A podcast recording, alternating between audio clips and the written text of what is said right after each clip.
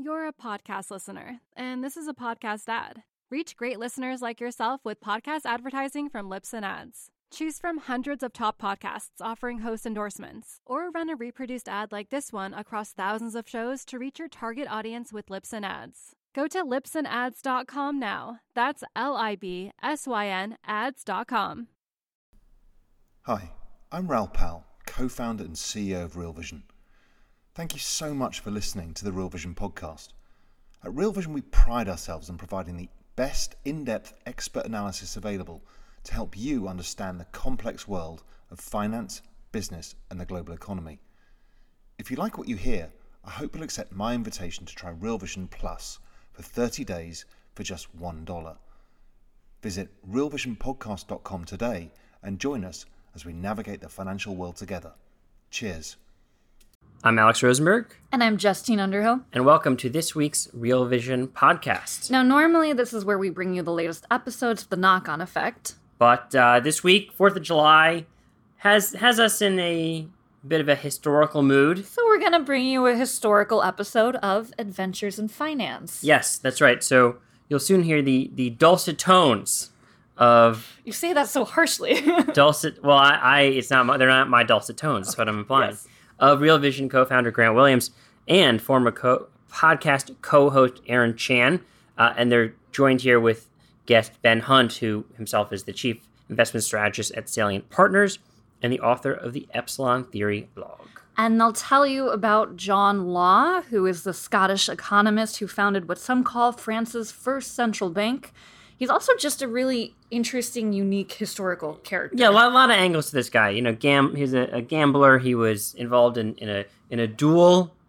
Ooh, in, intrigue. Yeah. Yes. Uh, and and so so anyway, it, it's there's a bit of a history lesson, a bit of learning learning about this character, and then Grant and Aaron and Ben draw some parallels from the one of the earliest uh, what you could call central banks to central bankers today. Cool. Enjoy. This week, step back 300 years in time with us to meet a man who was both a friend of royalty and a murderer. A man who, over a short life, journeyed from aristocracy and riches to destitute poverty, laughingstock, and fugitive. Come with us and meet a man whose decisions led to the rise of Napoleon, and a man who single handedly destroyed the French middle class and whose actions helped to make the guillotine the French executioner's weapon of choice. Oh, and by the way, come with us and meet a man who along the way also laid the foundations of the modern day central banking system. Here you've got this guy who reinvented himself a couple of times and in prison was going to be hanged but got loose and, and, and had these ideas that today you say, oh man, so much of our central banking theology is, is based on these ideas that he came up with around the time of, of, of Louis the freaking 14th. This week on Adventures in Finance, come with us on a journey back in time to 18th century France as we meet John Law, the godfather of central banking.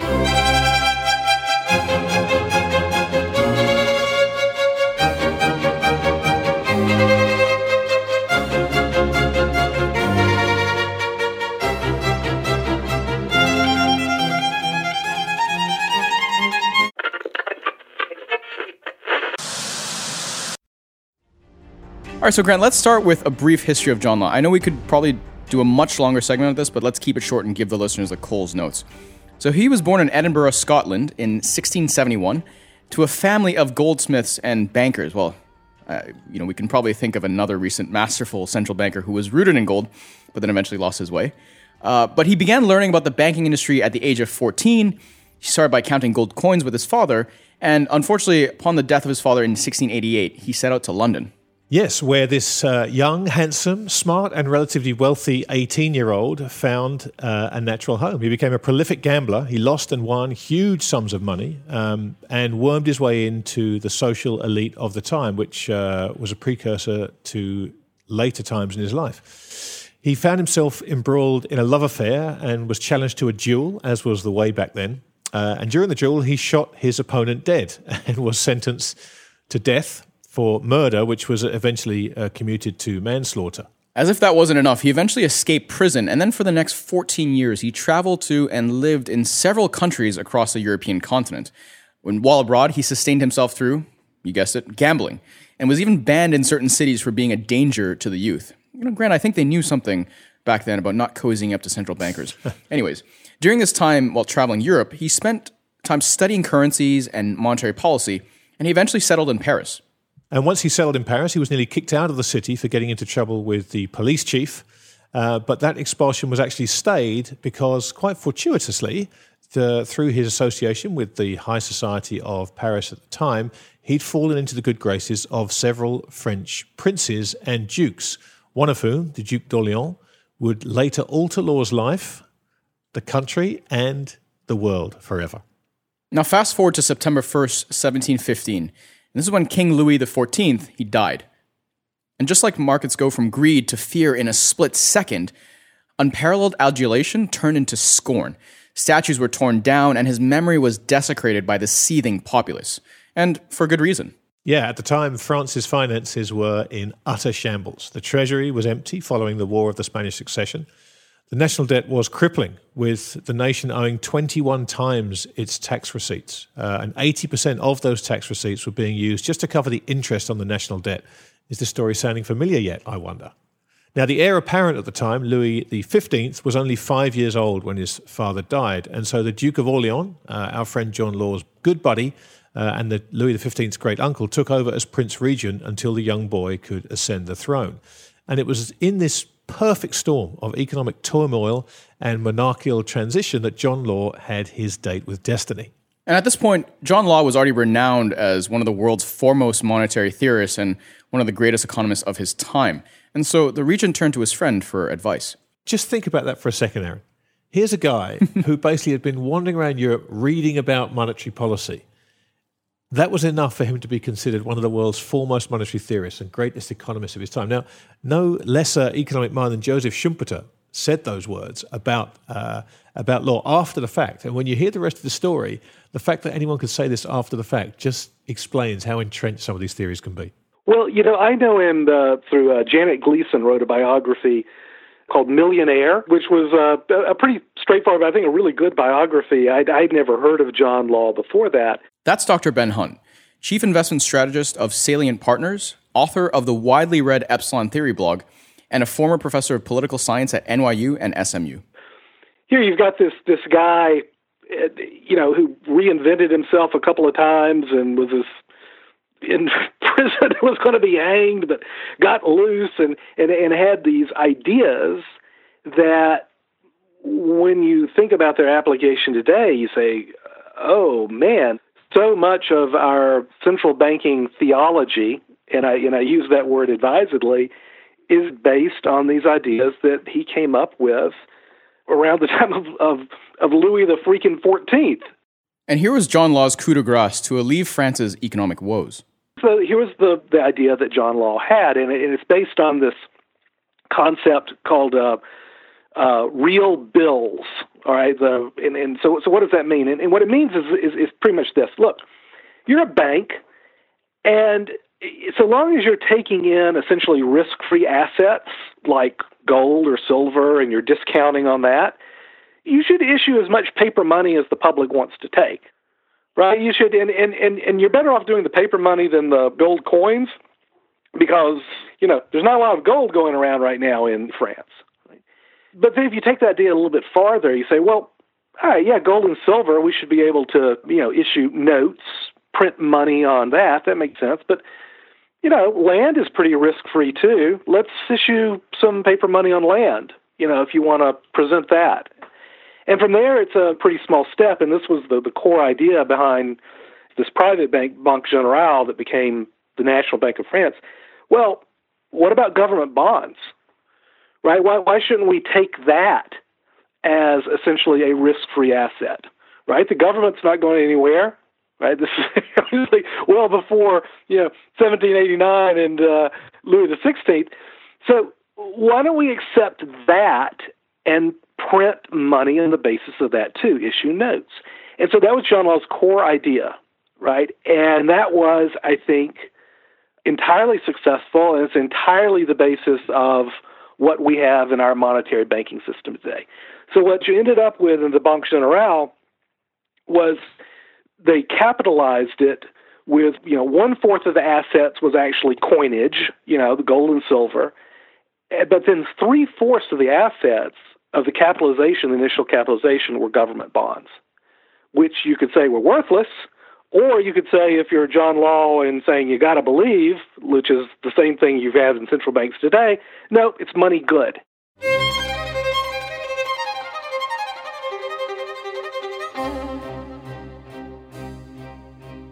Yeah, I just just like to uh, interject here for anybody listening that came in halfway through.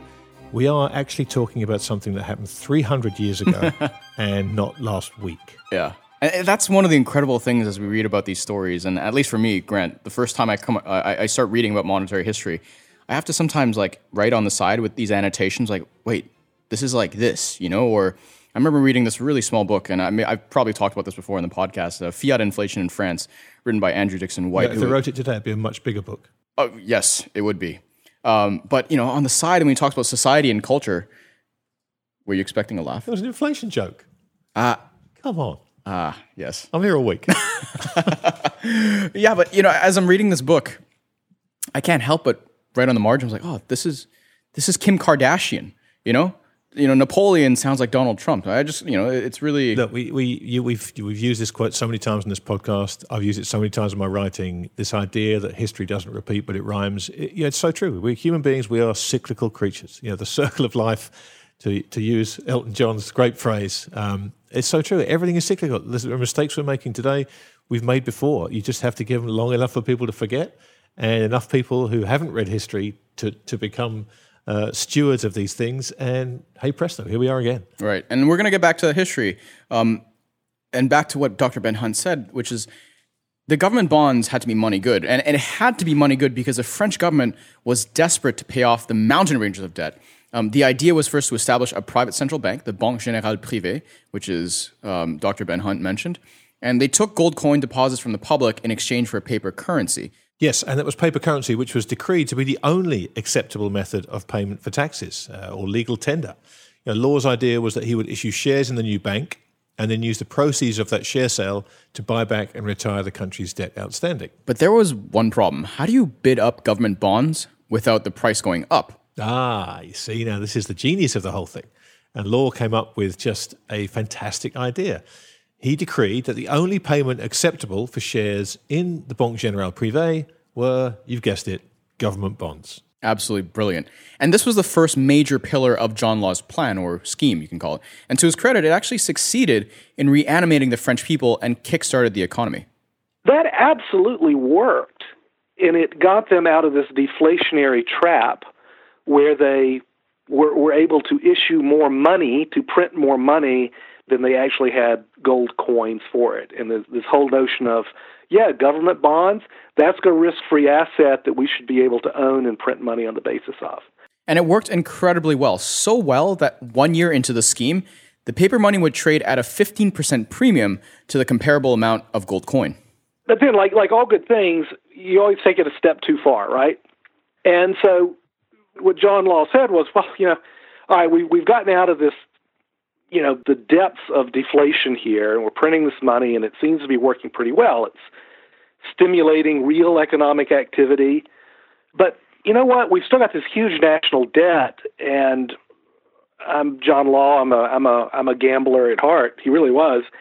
What about a trade monopoly? Isn't that money good too?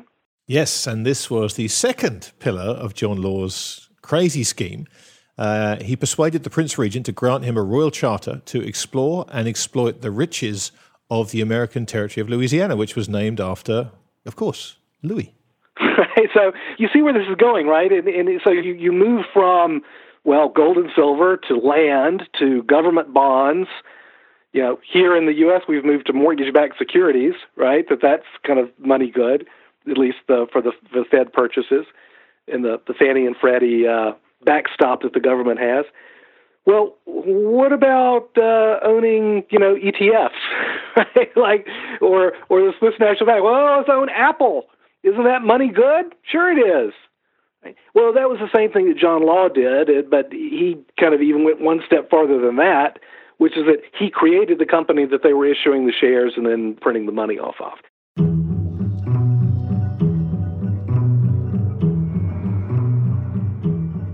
That must have every modern central banker, you know, seething with envy because I mean, not only do they print the money, but you can actually create the company upon which you're going to securitize and capitalize. I mean, well, you could. I mean, it worked for John Law. This is the problem, right? They haven't they haven't quite gone this far. when we talk about extreme monetary policy today, you know, you, you got nothing on John Law. In early 1719, you know, he launched the Mississippi Company and issued shares to just a massive demand from the public. The first IPO, uh, they sold 50,000 shares at 500 livres each.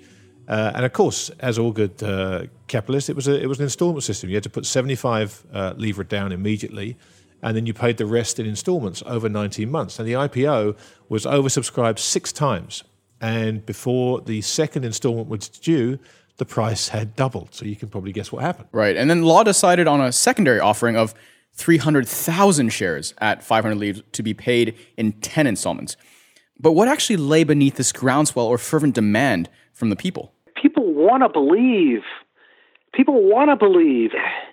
I, I know in kind of our business of punditry, it pays to be the you know the voice of doom, right? But gosh, you know, people they want to believe, and and what John Law was was really good at doing was creating this amazing narrative or story around Louisiana and the potential, the riches that were sure to come from this trading monopoly that the government of France had given him, you know, not just over the Americas, but over the uh, Asia, everywhere. I, I mean, he had a monopoly over French trade with the non-European world, and you know, he you know printed articles, and they you know they it's some funny stories I, I think, or kind of not maybe not ha ha stories, but. uh you know, about how they would, you know, release prisoners and put them on ships and say, you're free, but, you know, your condition of getting out is we're going to ship you over to Louisiana and you're going to make your way, you know, start working over there. He was very successful in creating a very positive story around the opportunity and the riches that come out of the New World you know, I'll leave any comparisons to uh, Tesla for someone else to make. But, uh, you know, that's not unique to us. It's not unique to investors and consumers in 17th century France. It's part of the human condition. And so, you know, John Law was very good at constructing and playing to that narrative in the same way that so many successful certainly technology CEOs and management teams are successful at constructing it today.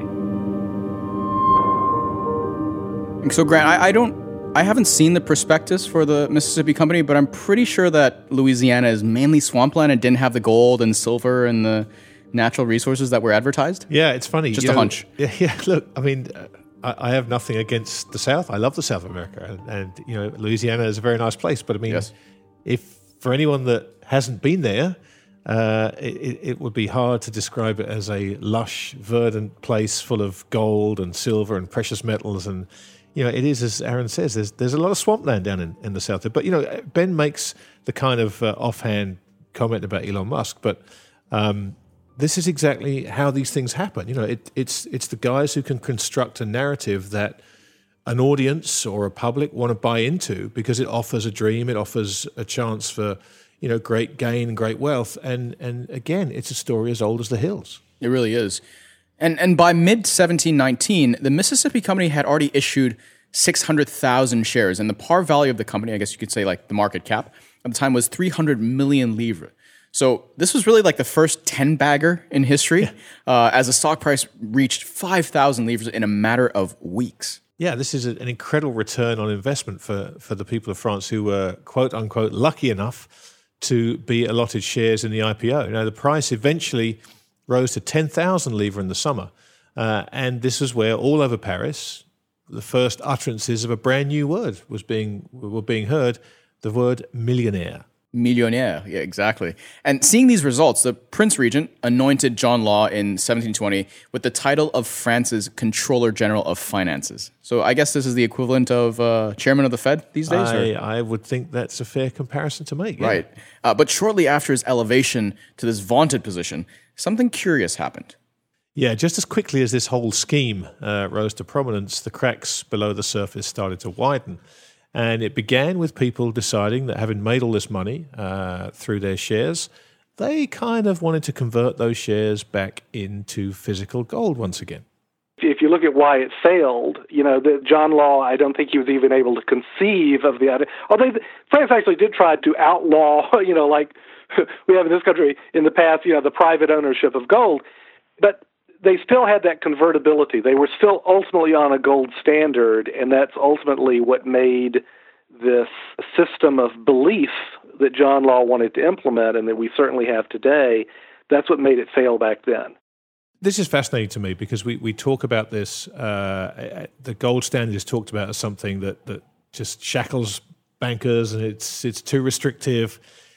All that was happening back here was people had the option instead of owning paper to own gold. And guess what? Once they've made their paper gains, we talk about cyclicality all the time, as we have done already in this uh, in this episode. Once again, cyclically, they said, "You know what? This is great. I've made all this money, but you know, I'd rather not keep it in paper. I would rather, you know, I'd rather have the gold." And you know what else is cyclical, uh, Grant? Is that John Law's reaction to these redemptions? It would become the playbook for future central bankers uh, that came after him. He limited the use of gold by the public. Uh, he even offered to buy the Mississippi shares at a premium with freshly minted notes, which kind of doesn't make sense, right? Because it sets off this reflexive situation where more notes enter the system, which would in turn re- come back to the bank for redemption into gold. Eventually, the bank was forced to close for 10 days. Yeah, of course, it's it's a, it's a temporary close, uh, but of course, once the bank closes, there's no access to the money. Um, now, this was supposed to buy law time, but uh, but it did nothing of the sort. Um, as you said, Aaron, they're stuck in this feedback loop. They keep printing paper cash, um, but ultimately, that no, no, amount of paper cash is going to substitute for physical gold. When people want something that matters, something that they feel is worth uh, something, they always want gold. I mean, Law tried to criminalize the selling of gold, uh, anything at this point, to try and stop the people converting.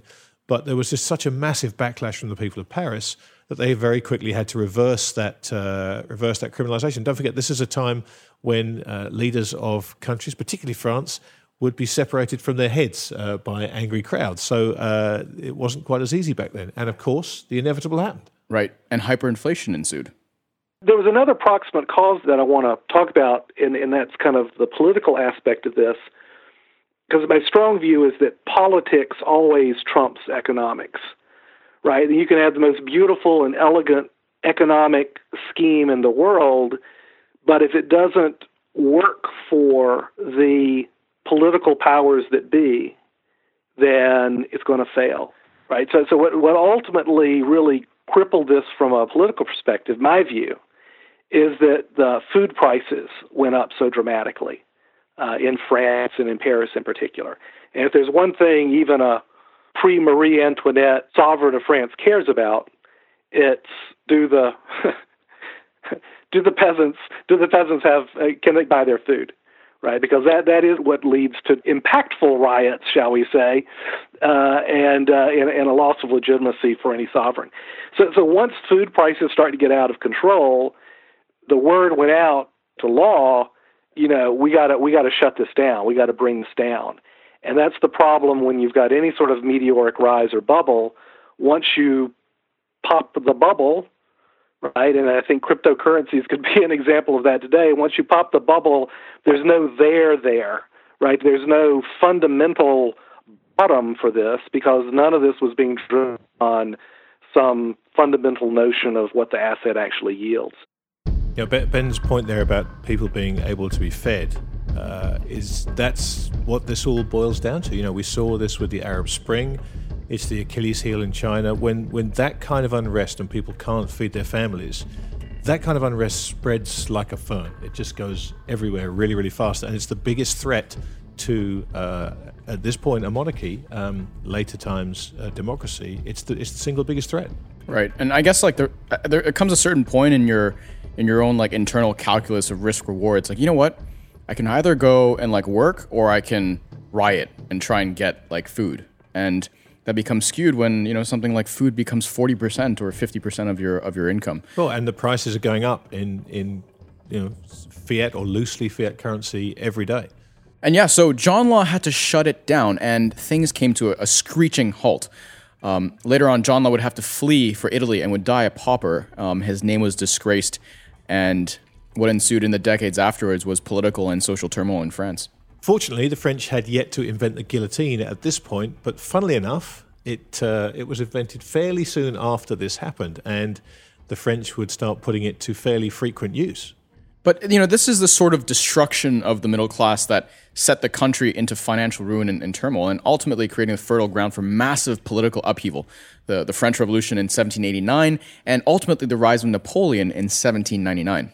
Yeah, all of these things uh, in a very turbulent period in France's history can be tied back to the very fateful decisions of one exiled Scottish gentleman who just happened to befriend the Prince Regent.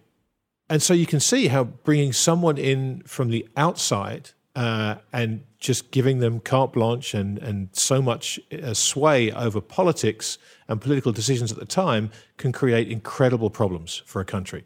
The whole notion of domestic politics is that the rules of the game, the rules of the market, the rules of investing, the rules of what's allowed, whether it's gold ownership or you know, banking regulations, you know, Dodd Frank or anything. The whole notion of what is allowed, what are the rules, and how do they change is driven by your political leaders. Period, full stop. Right? Now, your political leaders, your political leaders, even in France in the, you know, 1700s, they cared about food riots in Paris right? And this is still at the height of divine rights of kings, right? They cared about food riots in Paris. Well, it's the same with our leaders today. We can talk about international economic logic and we can talk about, oh, how we want to have this free trade policy or this uh, globalization uh, immigration policy because it does add to the general utility, the you know bigger economic pie in the in, the, in like it does. It really does. But the, those goodies, that bigger economic pie and the like, may not be distributed equally. And if the losers in these sort of globalization policies are the equivalent of the Parisian bourgeoisie who now have to pay twice as much for their bread as they used to, well, that's going to be a political problem. And that will always create a political reaction where either through a political entrepreneur or through the existing political elites understanding that they're in trouble, that is what's going to drive policy, even if it's not as quote unquote smart or as beneficial for all as the globalization policy might have been. So it's food riots in 1720, it's Trump rallies in Tallahassee and, you know, 2016. I got to tell you, man, it, again, history history doesn't repeat, but it sure does rhyme. You know, Grant, this concept of history not repeating but rhyming is so powerful because I think it's all about human nature. And it's not that we're doomed to make the same exact same mistakes, but it's the power of narrative to induce mass greed and fear that I find so fascinating. Yeah, I mean, it's it's it's ironic that that phrase has rhymed three times throughout this podcast. You know, Ben's Ben's used it, I've used it, you've used it, and it's so true. And it's a big part of what I think we're trying to do with Adventures in Finance is is try and bring these stories to life. And and and it's a big part of why we study monetary and financial history because because they do happen over and over and over again. Um, but of course, there's no point in analyzing history uh, unless you actually sit down and think about what we can learn from it. Yeah, when I, when I say that the power of, of story and narrative isn't unique to 17th century France or, or us today or the like, I, I say that because it, it really is who we are as a, in, in terms of being the, the human animal. So humans are almost unique among mammalian species in the sense that they are true, in the true sense of the word, social animals. And there's, you know, this long characteristic of what it means to be a social animal, but it's really rare. And it's so rare that the four species for which it's most pronounced humans, bees, ants, and termites I would argue, the four most successful species on the planet. And the real hallmark of what it means to be a social animal is that a social animal swims in a sea of communication. Now, for those insect species I mentioned, the sea they swim in is a literally, you know, a chemical ocean of pheromones that go through the air and they take in, and that's how they communicate, right? For humans, it's words. And what I mean by we swim in the sea of communications, and what I mean by the sense that this is biological as much as it is social, is that we are literally evolved over tens of millions of years to respond to communications, verbal, you know, the words that we speak and that we read in exactly the same way that ants, bees, and termites are evolved to respond to, to, to pheromones. Now, look, it, it, it's not, you know, it's, it's, it's not some, I'm, I'm not rejecting free will or any of this stuff. I'm, I'm just pointing out that, that this is not an accident. It, and, and, in fact, I, I, would also argue it's part and parcel of why we are such a successful species, that we, that we have this ability to motivate ourselves in vast groups and to organize our societies around the power of these stories and these communications. And so, this idea of communication and narrative to drive massive human efforts and to influence herd mentality is littered across history, which is why we study it. And the story of John Law and the Mississippi Scheme was just one of, of those examples. But I think it's an important example because this narrative tool which was once reserved just for politicians, has now shifted to other capable and no less impactful hands. Now, look, this is something that politicians have known for thousands of years. And they've been very successful, or that's the hallmark of a successful politician. Can you tell the story that motivates people? What's relatively new is that central bankers have gotten in on the act. So, this is, is what they refer to as communication policy is what they refer to as expanded forward guidance. But it's the whole notion that we are going to intentionally use our words not to describe what we're actually thinking, but to try to impact your behavior, Mr. Investor. Right? So that the words are used intentionally to try to change another's behavior as opposed to a, a, a, a truthful rendition of what you're actually thinking or, or meaning. You know what we might call lying under other circumstances but this is how the the social the human social game has been played for eons and and now central bankers are catching up and catching up really well. Yeah ben's right. This this game is older than leather and this is if this is how the game is played it's so important for us to first understand and recognize that we are being played. This is happening to us. It's deliberately being imposed upon us to try and uh, make us bend a certain way to try and fit in and try and avoid these problems that, that John Law and, and Louis XV uh, saw back in France 300 years ago. You know, at every level, whether it's investment banks or the mainstream me- media, this this idea of, of the establishment, um, you know, they will use their ability to, to shape this narrative, uh, to influence social uh, public behavior to their advantage and, and to the advantage of their constituents every firm on the street recognizes this is now how the game is played and how effective this is. The business model of the street on its research is to drive trading volume. And how you drive trading volume, you create a story around that stock. Right? So it's, it's everywhere today. It's it's with the uh, you know, why did Jeff Bezos buy the Washington Post? Because he wanted to have the ability to construct and impact the stories that that you know influence us. Um, you know, why is, you know, Mark Zuckerberg going on his listening tour of America, right, in, you know, preparation for some political career? Is because he recognizes how important ha- owning one of these media platforms like Facebook can be for how society is organized. See, Grant, I told you it'd all come back to Mark Zuckerberg. You did indeed. It's funny how, how here we are 300 years later talking about these stories. And hey, with twice the same podcast, we have uh, the leader of Facebook.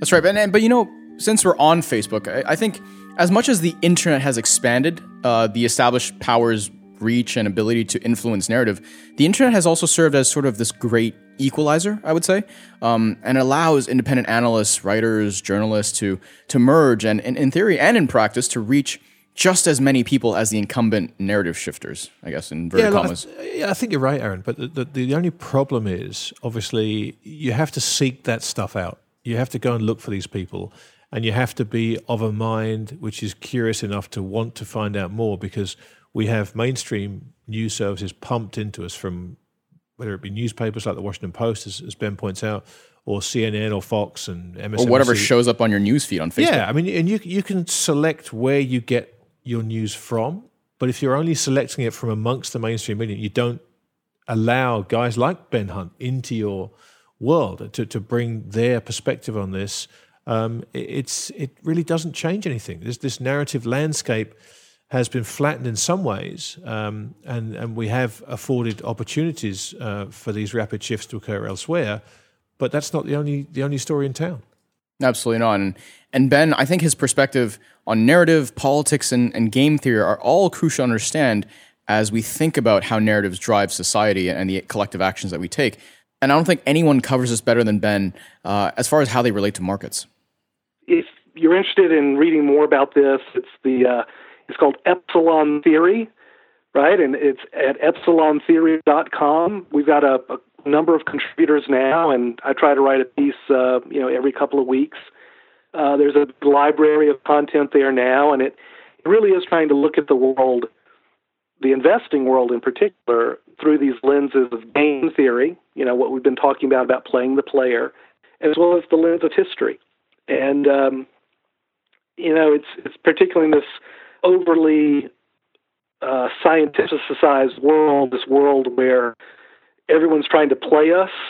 I think just uh, any sort of content we can have kind of bring us back and see, oh, this has happened before, or just to, to, to arm us against believing in our heart of hearts the stories that are being woven for us.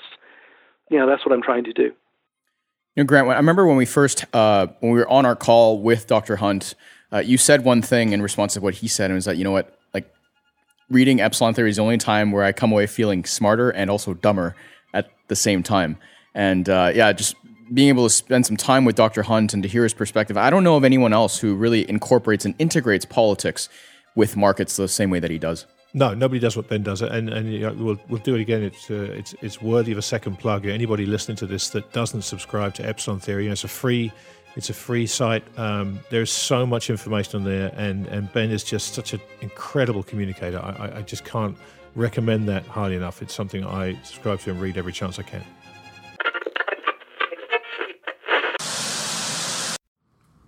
Yeah, so I hope you enjoyed that. Basically, John Law, th- this fascinating character, some call him the, the father of central banking. Yeah, and it's interesting to see how narrative came up so many times in the in the discussion there and how telling a good story and how basically i mean in some ways he was able to create this larger than life persona that many believed and fell into. And so that's actually my number one lesson on how to create a, a good business or maybe not good i'll change that. Well it was uh, good it was good while it lasted. I mean yes. Okay it, yeah good for him and in during the time. During the time although he he died i think uh you know he went to he kept gambling. It reminds me of that story of, of I think it's Nick the Greek who played like the biggest poker game of all time, and they later found him in a casino in uh, in California playing some you know minuscule like five ten limit hold'em games, and someone was like, "Oh my god, how could you play this when you're playing the biggest game of all time?" And he just said. I love the action. that is not the way I want to go out. Do, no. you, do you think it was apt of them to compare John Law to some of the big CEOs of our time? I mean, because I heard the Elon Musk name come up. Yeah, I mean, sure. I mean, I, I think Elon Musk and and this this is a it, there wasn't really a prediction, but there's a prediction baked in there, and I mm-hmm. think it's starting to be a bit borne out that maybe people were sold on something that wasn't entirely all there. Yeah. And yeah, I, I mean, I, I don't know. I, I think it's it's interesting the extent to which communication has changed, and yet the tech, as as they said so eloquently, humans haven't changed. So the same techniques that could lure someone's to spend their money then could could do that now. Well, everyone likes to buy into a good story.